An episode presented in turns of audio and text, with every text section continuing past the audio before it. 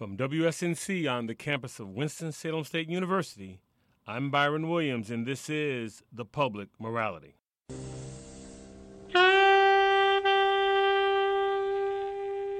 Today, on The Public Morality, we speak with public theologian Dr. Jermaine McDonald. And after that, Dr. Onaje X.O. Woodbine joins us to discuss his book, Black Gods of the Asphalt Religion, Hip Hop, and Street Basketball. That's coming up on the public morality.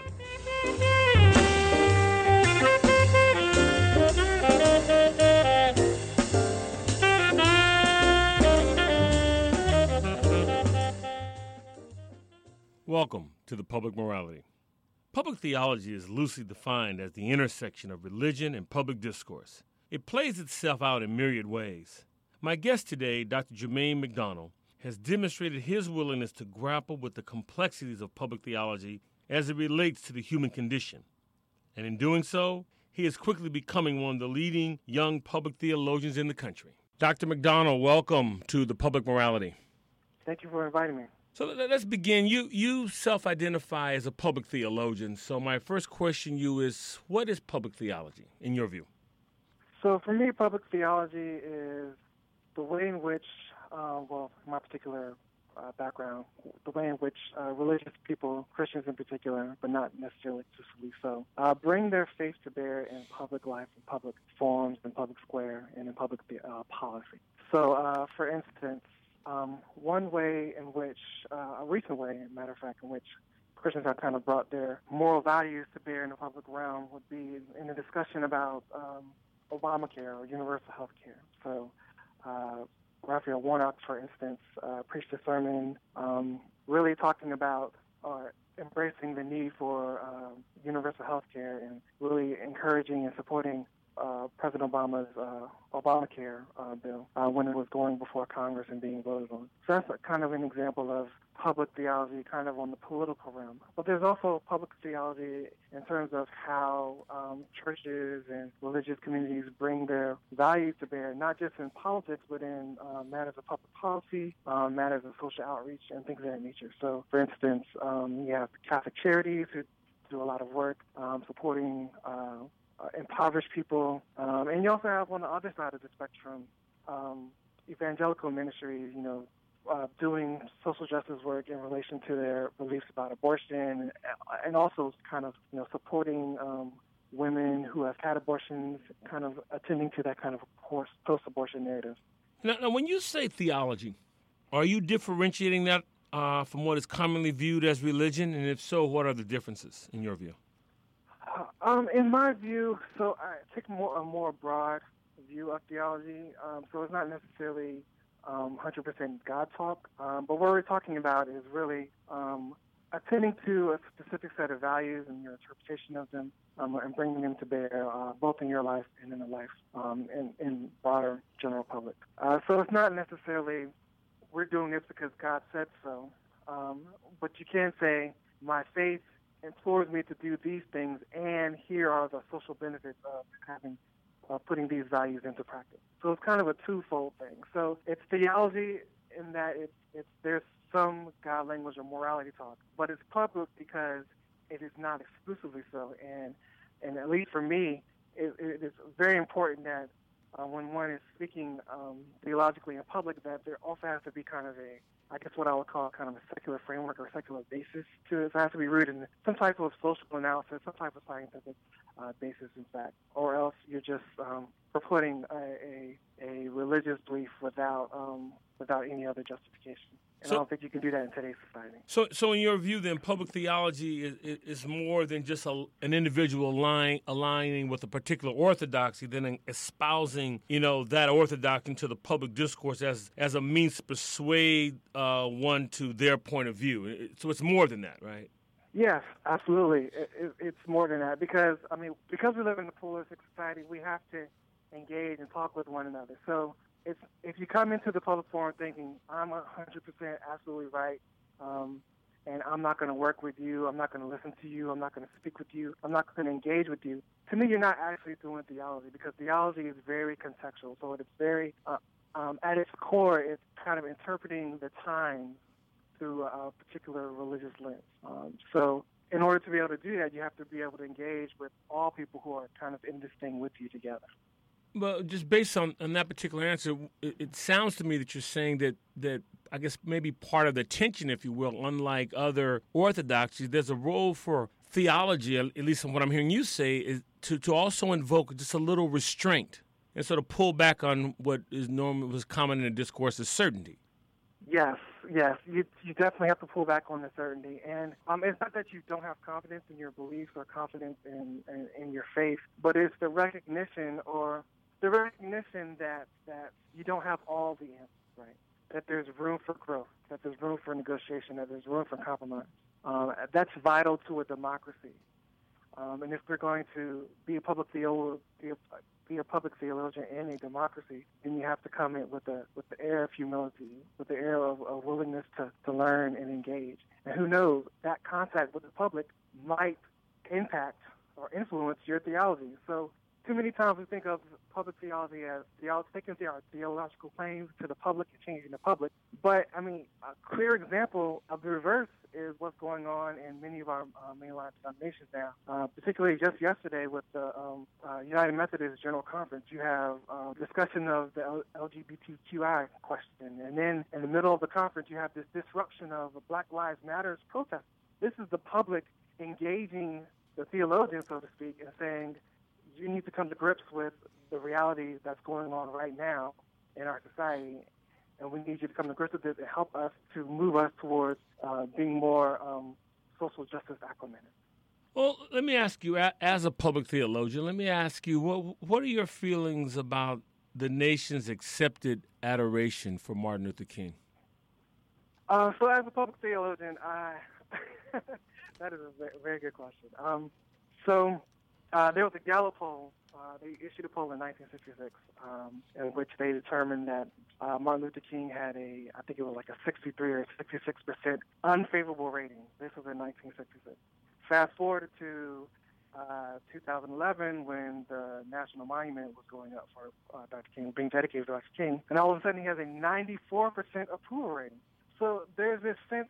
So what what accounts for this sea change of in 1966, 63% of Americans are like, nah, we don't like him. Well, and now, but by the way, that poll also was hitting that trajectory immediately after he was killed in Memphis in '68. It started taking yeah. off. Yeah, yeah. Yeah, absolutely, absolutely. So there's a sense that, um, at least for me, that Dr. King, there's this, I would call it this public contestation of, of Dr. King's legacy, in which you have uh, some who want to just stay in kind of the colorblind, um, the colorblind language of one aspect of the dream speech, um, while you have others kind of trying to uh, broaden that perspective to say, to remind us of the things that Dr. King was doing both later in his life and really throughout his entire ministry, um, to broaden this perspective of looking at racial issues, of looking at militarism, and looking at excessive consumerism or, or capitalism gone, gone astray. Uh, so, in, in one respect, I think it's great that we so adore Martin Luther King. But on the other hand, I think that the adoration has caused us to kind of lose a bit in a lot of his message that he was trying to get out, particularly towards the end of his life, but not exclusively so, because he was talking about race and poverty and militarism and all those things even before kind of the sea change uh, after the dream. I mean, if you look at his his uh, Nobel Peace Prize speech, he's laying the foundation for for that trajectory even then, and that's in 1963 in the midst of the Birmingham campaign. Uh, I, have argued that for all intensive purposes, in many ways, the actual death of Martin King was August 28th, 1963. and, and, that, of course, being yeah. um, when he gave the keynote address at the March on Washington. Just to just give you my bias, I refuse to call it I Have a Dream because that was never the name of the speech. Um, right, right. But because we do that with King, which means in our celebration there's little time to discuss poverty and or Vietnam, which were obviously central to King's project post Selma. I, mean, I just want to know what your thoughts on that through that lens of a public theologian. Well, I think part of the reason that we can't discuss um, Vietnam and poverty is because we're, we're still very fractured on those two issues, right? I mean, Vietnam is still um, a matter of public debate about whether or not it was justified war, whether or not if we had stayed longer we could have won, et cetera, et cetera. And poverty is still still one of those issues where we're very much divided, where you have the sense on one hand that um, that if people just worked harder, then they wouldn't be poor anymore. On the other hand, you have the sense that um, there's just so many structures and layers to poverty that to just lay at the feet of, of, of individual responsibility is is socially reckless. So it's hard to even engage Martin Luther King when there's such division um, in the United States about these particular issues that he was very much on one particular side of. So, uh, and because the the work of rec- racial reconciliation, which we want to believe that we, you know, obtain, uh, which is highly debatable if not false, is is so striking that we want to just we want to rest. We want to we want to stay in that particular paradigm because it makes us feel good. It makes us feel that America has has at least in part become the nation that we always thought or always dreamt that it could be. So if you look at like um, President Reagan's address at the um, King uh, at the um, dedication of the King holiday, um, he literally stops at 1963 and doesn't engage King any further and declares that King has brought us into this um, era that that King has um, uh, freed the conscience of uh, or stirred the conscience of of America's soul towards racial justice, right? So, and this is at the same time where you know President Reagan had this long history of opposing everything that Martin Luther King ever did, and even saying such a sly remark as well, um, talking about the FBI recordings that hadn't been released yet. Well, history will say whether or not this was a good thing or not, right? Just talking very, um, talking a lot of bad things about Martin Luther King, but at the same time, kind of flipping the script and really that his speech is what I think kind of cemented kind of this this view of Dr. King as only this kind of racial reconciler and not really being able allowing us to really dive deeply into the poverty and the militarism aspect of his uh, public ministry. Well, well, funny you would you would mention those things because um, if for King circa 1967 68, the triple evils, as you just alluded to, were racism, poverty, and militarism. What might you say are the moral challenges facing America in the 21st century? So I would broaden the racism bit to mm-hmm. just discrimination in general. Mm-hmm. Um, and, and that's not to say that Would necessarily support LGBTQI. Right? No, I'm asking you though. I'm, no, I, oh, I, I, I, don't like the "What would Martin say today?" I don't okay, like those great, types great. of questions because you don't know what Martin would say today. So you go. Yes, exactly, exactly. I totally agree. So um, I would broaden that out. Discrimination in general, of course. Um, gay rights, gay marriage, of course. That's been uh, gay marriage has become uh, legal in all 50 states thanks to uh, the court systems and I think to, ironic, I would even say to President Obama's leadership. Um, but now you're having transgender rights um, that are in the forefront.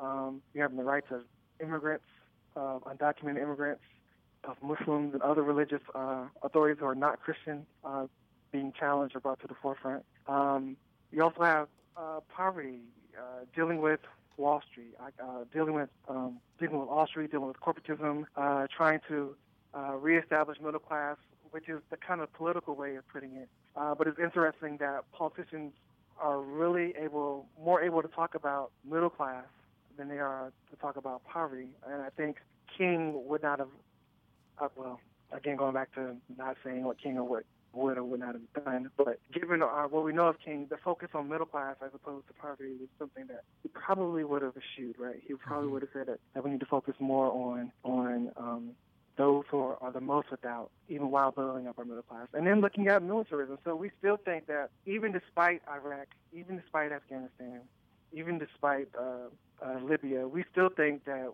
we can arm ourselves and fight our we can arm ourselves and use our military might to impose our values in the world. And if if Iraq and Afghanistan has not taught us that we can't do that, then I don't know what will teach us that we can't do that. Well, you know, when you when you said, um, and and uh, and, I, and I appreciate your your, your hesitancy to, to, try to talk for King, but, but I think you're right. And what we do know about him is that um, we know that um, the text does not say those who are missing a few things, but it's real clear in saying the least of these. So that that sort of uh, gets past just using middle class lingo. I'm, I'm gonna go, I'm gonna go back to poverty for just a moment. You know, and I've and this has been my observation, so feel free to uh, correct me because um, I'm, I'm, always being corrected, so it wouldn't be the first time. Um, but poverty is an issue that is moment is it invariably raised in light of something else. And for example, you know, poverty came up after Ferguson exploded. Poverty came up after Baltimore exploded. It had a role in Occupy, but a, but a, a subsidiary role. But there are there are few issues in America where poverty does not play a, a, a role. So why is it that as an issue that's so prevalent um, in our in our community that it's uh, pretty much been rendered to adjunct status in the discourse? Well, I think part of it is this um, fundamental belief that everyone has opportunity in this country.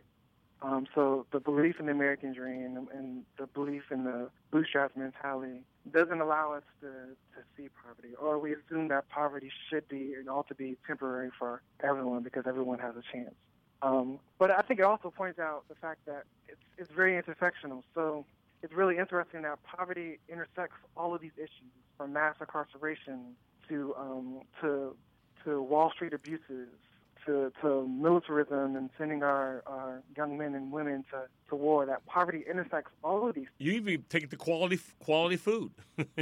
Absolutely, or food deserts and things of that nature. That all that that poverty pervades and is of probably the underlying kind of um, underlying thing that kind of undergirds all of these issues that we're talking about.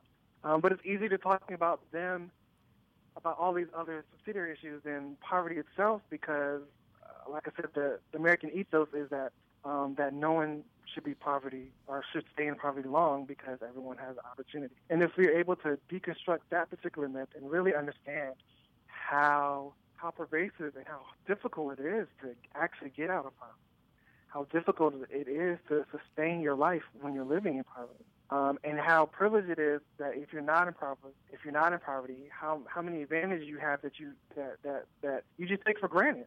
Um, and we're really able to dig down and uncover some of those things, and perhaps we can have a wide-ranging conversation about what it means to be in poverty and the things that that um, we need to do to take care of it. I'm, I'm I'm of the mindset that we need a a serious, a much stronger social safety net, so that there isn't a level that people can fall below. Um, and that's really that would be the only redemptive thing. Uh, that would be the only thing that could really save uh, capitalism in the United States, in my opinion. Well, Dr. McDonald, let me just push back just a little bit because you and I know that you can't get to 270 electoral votes talking about poverty. yes, absolutely. That's absolutely true, uh, which is unfortunate. Um, and I'm not quite sure exactly what to do with that, except uh, except to, to continue building coalitions that talk about um, that that will continue to engage poverty. So building coalitions with working class folks, uh, particularly uh, between African Americans, Hispanics, and working class whites, um, to talk about labor issues, to talk about um, minimum wage issues and things of that nature will help kind of bring this to the forefront. And then paying attention to midterm elections, I think, is is, is key.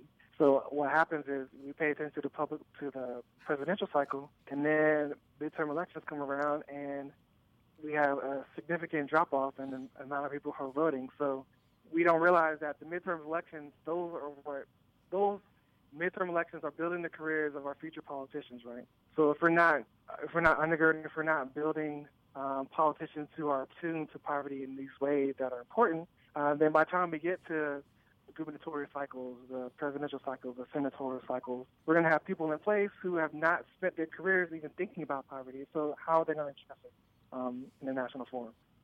And, and finally, before we let you go, um, going back to the lens of public theology, um, what are your thoughts on uh, Black Lives Matter? So, Black Lives Matter is an incredibly important um, movement in today's society, and what, what I find really, really interesting is is the ways in which it uses a public morality um, that doesn't um, get rid of of the influence of black religion and black church, but it doesn't kowtow to it either. So you have this organization that's started by three queer women, um, who's dedicated to all lives, all Black Lives Matter, queer lives, transgender Black lives, poor Black lives, rich Black lives, et cetera, et cetera, um, who aren't explicitly religious but have invited uh, religiously minded Black social progressives to be a part of this movement um, and to build coalitions within within religious organizations, religious bodies. Um, one thing that I do find terribly um, difficult, not with the movement of itself, but it's the ways in which the language of Black Lives Matter has been co-opted by those who would not necessarily embrace all Black Lives Mattering, right? So you have some folks, and I'll, I'll allow them to be nameless, but um, I'll let your audience kind of connect to that. Fill in the blanks. Yes, they're they're, they're good at that. I... Who are shouting Black Lives Matter, but at the same time are, are equally opposed to kind of transgender rights or um, gay marriage or LGBTQI rights, and so that is that is actually a, a stark contradiction to the Black Lives Matter movement. Um, and for me, I almost want to say that they shouldn't even have Black Lives Matter. And they shouldn't even have the name. They should not even be speaking the name out because they're not attuned to the full range of values that the that the movement is um, that the movement has chosen to to undertake and to to abide by. But the other thing I like about Black Lives Matter is is is this sense of it is going to be disruptive. So you know, uh, after the riots and after Black Lives Matter got um, got going, a lot of the public discourse was using Martin Luther King, ironically, to to chastise these movements, saying that you're not doing it right, that you're not doing it peacefully, uh, that you're not organized, that you don't have this, you don't have that, you don't have a leader. And they're actually saying, well, we have lots of leaders, kind of in the Ella Baker mode, and um, they spent this time kind of reclaiming the kind of radicalism of Dr. King. And Dr. King said that uh, true peace is not the absence of tension; it's the presence of justice, right? Mm-hmm. So and his whole if you look at Dr. King's actions, they were subversive, they were um, they were challenging, and and they would go out. He would they would go out and be disruptive, and that's what Black Lives Matter is doing. So to me, they're actually operating within a paradigm that fits well with what Dr. King is doing, as far as their social actions, as far as getting in, as far as disrupting our normal lives, our normal procedures, our normal events, um, making things uncomfortable to highlight the injustice that we need to, to address. And I think that's a beautiful thing, and I totally commend them. I wish them well, and I hope that they keep this momentum going uh, much further uh, in the future. Dr. Jermaine McDonald, public theologian, I want to thank you for sharing with us today on the public morality. Thank you for having me. I really appreciate it. That was Dr. Jermaine McDonald. Coming up, my conversation with Dr. Onaje X.O. Woodbine, author of Black Gods of the Asphalt.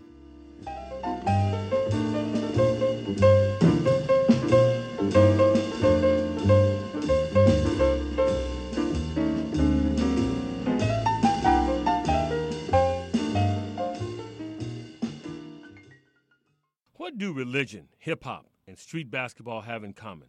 That is the central question posed and answered persuasively by my next guest, Dr. Onaje X.O. Woodbine, in his book, Black Gods of the Asphalt Religion, Hip Hop, and Street Basketball. Dr. Woodbine teaches philosophy and religious studies at Phillips Academy in Andover, Massachusetts. Dr. Onaje Woodbine, welcome to the Public Morality. Thank you so much for having me. Let's start with the the introduction of your book because you begin by sharing why you decided to leave the Yale basketball team. Talk about that, if you will.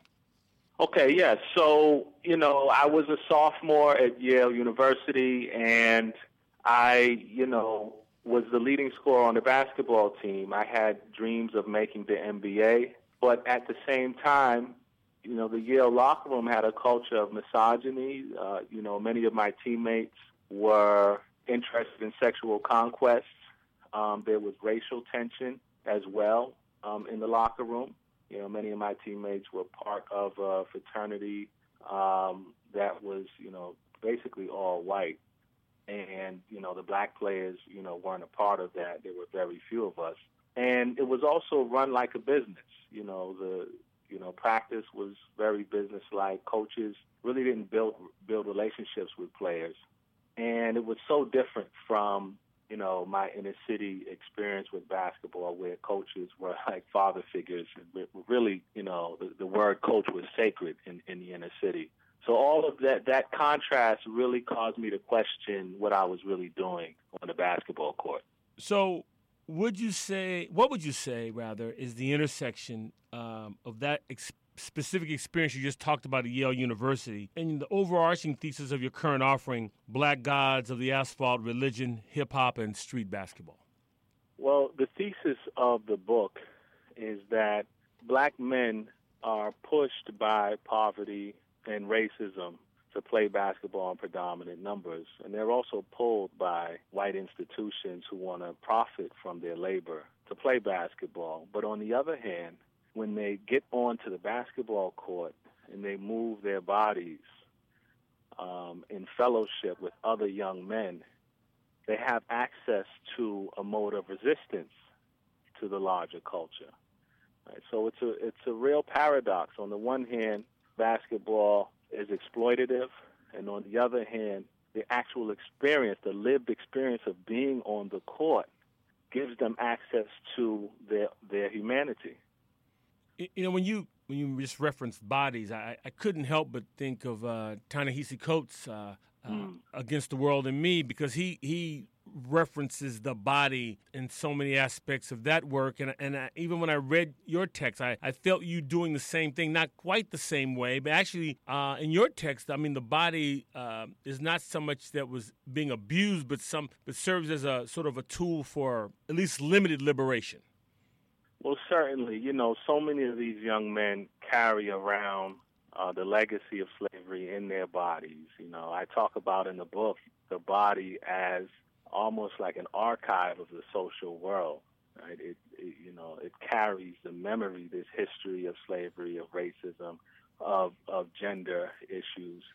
Um, but at the same time, I do think that there's something about moving and movement itself that allows one to escape the assumptions that we carry around with us in the streets, especially young black men, and getting back into your body sort of gives you this felt sense of who you are and your humanity. So the body really is a very important tool for liberation in the book. So forgive me in advance for embracing an overused idiom. Uh, one can't judge a book by its cover, but I would imagine to many that religion, hip hop, and street basketball taken together would appear to be a non sequitur. But I'm guessing, based on this text, you would disagree with that statement. Of course. Um, you know, as a young man growing up in the inner city, um, I didn't have access to the church. And I didn't have access to those traditional buffers against, um, you know, racism and white supremacy. But what I did have was the basketball court. I remember when my father figure, my coach, passed away, I went to him and I went to his to the basketball court to really find his spirit. All of the tournaments in Roxbury where I grew up are named after ancestors and all of the ritual work of grief that you normally find in religion happens right there on the basketball court. So for me, it was very easy to make that connection. Talking with Dr. Onaje Woodbine, author of Black Gods of the Asphalt, and since you just talked about having grown up in, in Roxbury, um, I'm, I'm curious, was there a difference between the Roxbury that you left when you headed to Yale uh, and the Roxbury that um, you experienced when you were writing your text? Well, sure. One of the major differences was that I really didn't know, you know, many of the gang members who sort of stand around the court and run the basketball courts. And so I really needed uh, an informant, somebody who could enter that space and really protect me or at least vouch for me as as a known player. And um, so that that was very difficult. Sort of how do I enter this space um, and get to know the young men and at the same time protect myself from violence. Mm-hmm. You know, now under that backdrop, what you just what you just outlined, uh, talk about the multiple dimensions that basketball represents, in, let's say in Roxbury today. Sure. You know, so you have really three dimensions um, within the community that sort of exist around the basketball court. Um, there are the gang members and the hustlers, the gamblers who sort of are around this space and you know they really run the court, um, and they often, you know, will stand on the outside in case the police come into the space. They can sort of escape, and then you have the middle sort of dimension, which are people selling things and um, you know women and other folks who are just observing the game. And then at the center court are the elders, and these are the, the older men and women who are there to provide witness to what is happening in this space. And so the stakes are really high, right? As a young man, if you don't play well on the court, the gang members see that, the women see that, the elders see that, and so you you you know you may end up losing your identity as a ball player, and then you have to choose another one, which is usually either a gang member or you know a, a musician, a rapper. Mm-hmm. You, you, know, I have long um, believed that if you ask anyone playing in the NBA, including the great stars, if you just talk to them long enough, they will tell you about someone that most of us never heard of, but they were in complete awe of their skills. Now, in, in, in reading your book, it sounds like Roxbury had a plethora of such players. I, I, any of those you care to talk about? Sure. Yeah. You know, one of the first young men that I that I interviewed, I actually had watched him play when I was 15 years old, and he was like a god. You know, he had such an uncanny game. He he would spin. He would hold the ball up high over his head while he spun, and he could just contort his body in ways that were just unimaginable. And everyone thought he would be in the NBA. I mean, you know, he was basically worshipped. Um, and you know, I hadn't seen him for over 15 years.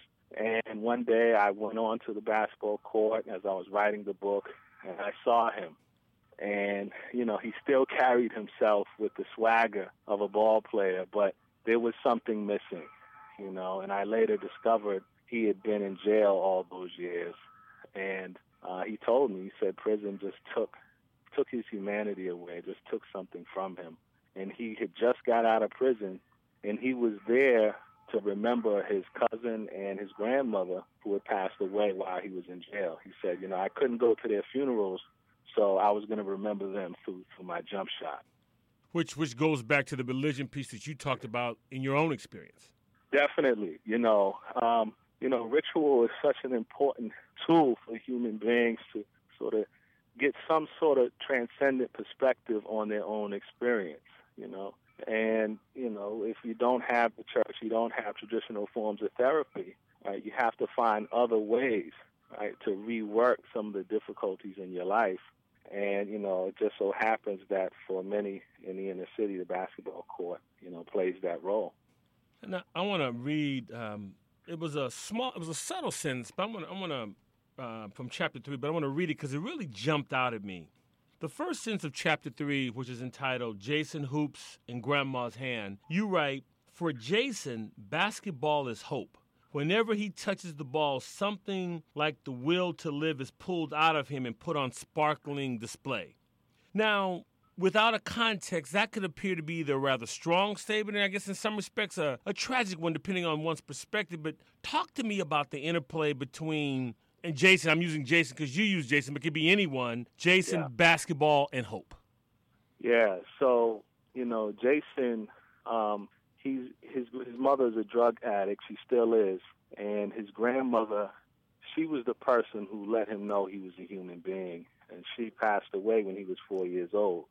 And you know, he would leave his mother's house to the basketball court after she abused him, and he would look for his grandmother. He he said, you know, the ball, the hoop represented my grandmother, and when I saw him on the court as a, you know a younger man, um, he would play ball, and I I noticed you know the the passion. I I couldn't really put my finger on it. I noticed he was playing with this uncanny sense of passion and and love. And I went up to him. I said, you know, well, my name is Onaje. You know, I really like the way you play. Can you tell me your story? And he began to tell me that his grandmother gave him the hope to go on. Right? She was the one that whenever he got down, whenever he felt like he couldn't live anymore, you know, he was almost raped actually in a foster home. He'd been through so much that he would go to the court and her memory really gave him gave him the hope to, to live. So, uh, you know, he also was another young man that, that really stood out to me. Where is he now?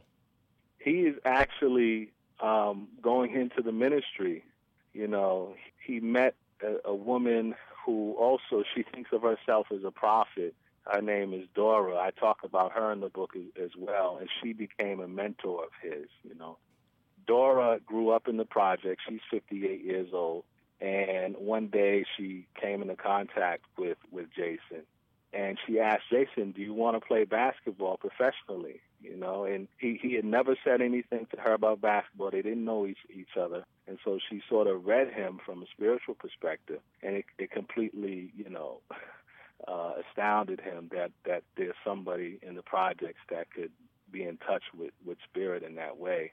And, um, you know, and she told him, you're to play ball, but you're to do it through ministry. You're to do it through the church.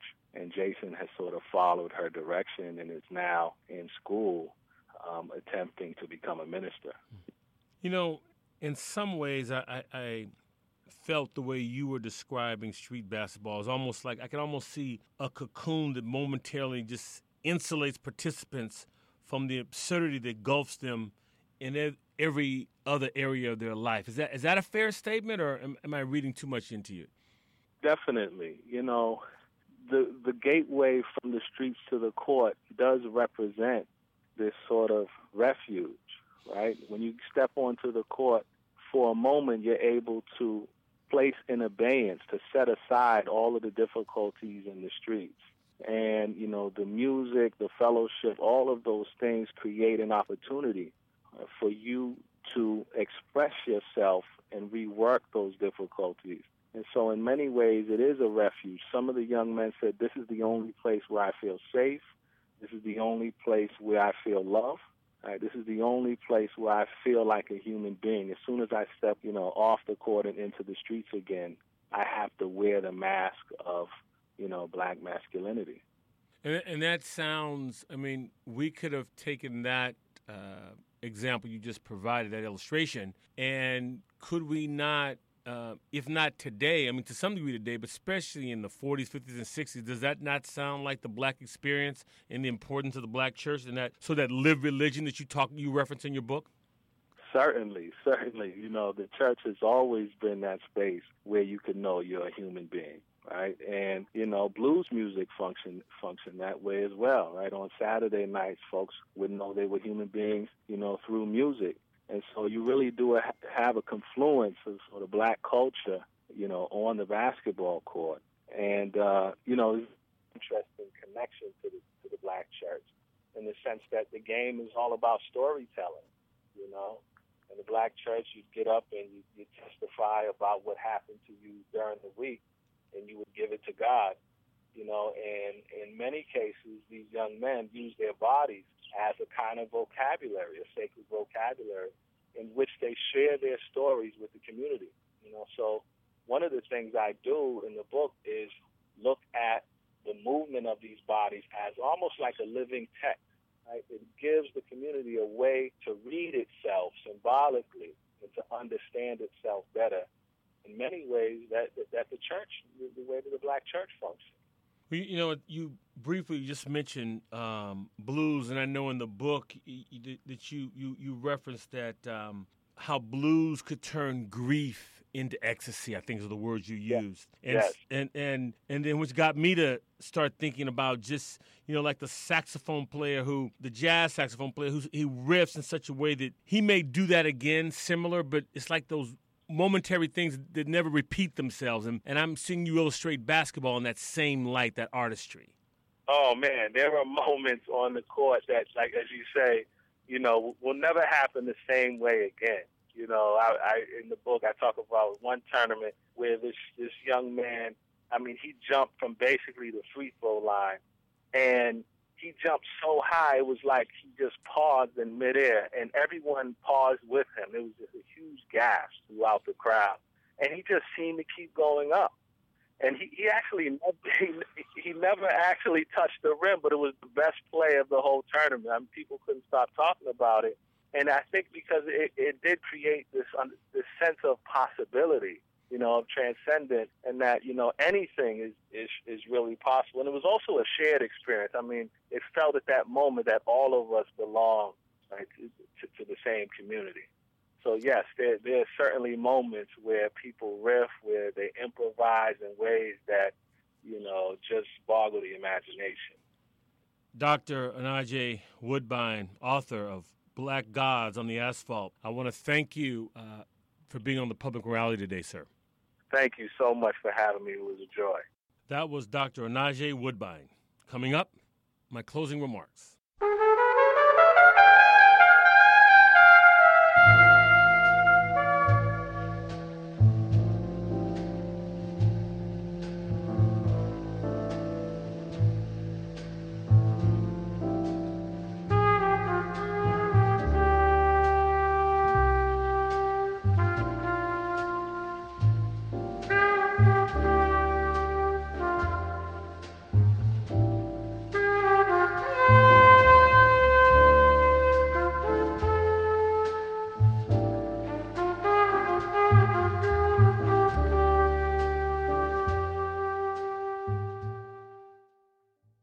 For my closing remarks.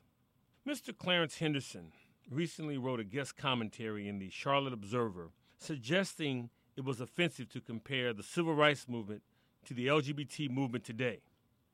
Mr. Henderson made clear that he participated in the gallant effort in Greensboro, North Carolina to desegregate lunch counters in 1960 while as a student at North Carolina A&T. I applaud Mr. Henderson for his courage, but does that grant him credibility to serve as the official griot for a movement that changed the narrative for American democracy? Henderson's piece was in response to Attorney General Loretta Lynch, who compared North Carolina's controversial HB 2 to Jim Crow segregation. Henderson opined During the Jim Crow era, we stared down the nozzle of fire hoses, felt the piercing bite of police dogs, dangled from trees after being strung up by an angry mob, all because of the color of our skin, suggesting that the LGBT community has not endured such torture and therefore does not have the credibility to make such comparisons. Linear historical comparisons are invariably flawed. Not only is there not a linear comparison to the civil rights movement and the current LGBT efforts, the historical struggle of African Americans cannot be compared with the systematic annihilation of Native Americans. But in a macro context, there is commonality of struggle and dehumanization. Are we to take slender solace by engaging in oppression poker? I see your Jim Crow and raise you Japanese internment camps. I see your Japanese internment camps and raise you Trail of Tears. Are not these episodes, as well as others, reflective of dark chapters in American history? What does it matter if the dark corner that one stands appears slightly brighter to others when all inhabit the same suffocating domicile of bigotry? Henderson's polemic also begs the question what are civil rights? Are they exclusively black rights? Or are they rights guaranteed to every citizen in a free society? The myopic terrain that Henderson stands blinds him to the humanity of LGBT brothers and sisters. He cannot see Harvey Milk. He cannot see Matthew Shepard. He cannot see Audre Lorde. Ironically, he cannot see Bayard Rustin. Without Rustin, who lived openly gay at a time such things were not done, the March on Washington may not have been the epic moment in history that we remember. But underlining Henderson's dissent is the tragic fallacy that the LGBT community is advocating for special rights or the so called gay agenda, which sounds remotely like the Red Scare. The gay agenda, in my view, is the audacious expectation that the nation will make good on the promises made to all citizens. Period. Was that not the ethos of the civil rights movement? That movement did not simply improve conditions for black people, it made the nation better. This is why subsequent movements globally cited as inspiration for their efforts. No group can co opt the legacies of Ella Baker, Diane Nash, Fannie Lou Hamer, Jack O'Dell, Goodman, Chaney, and Schwerner, the Greensboro Four, and countless others whose valiant efforts are known only to antiquity, who put their lives on the line for freedom's cause. If one understands the movement beyond the straitjacket of their personal agenda, it becomes easier to see the LGBT community is simply digging from the same wells of equality that quenched the thirst of others who went before them. For that is how we get to that more perfect union. The Public Morality welcomes your comments. You can contact me at byron at publicmorality.org. That's Byron, B Y R O N, at publicmorality.org. And for those who would like to hear the archive broadcast, you can find those at our website, which is publicmorality.com. That's our show for today. The Public Morality is produced by WSNC on the campus of Winston-Salem State University. For all of us at the Public Morality, I'm Byron Williams.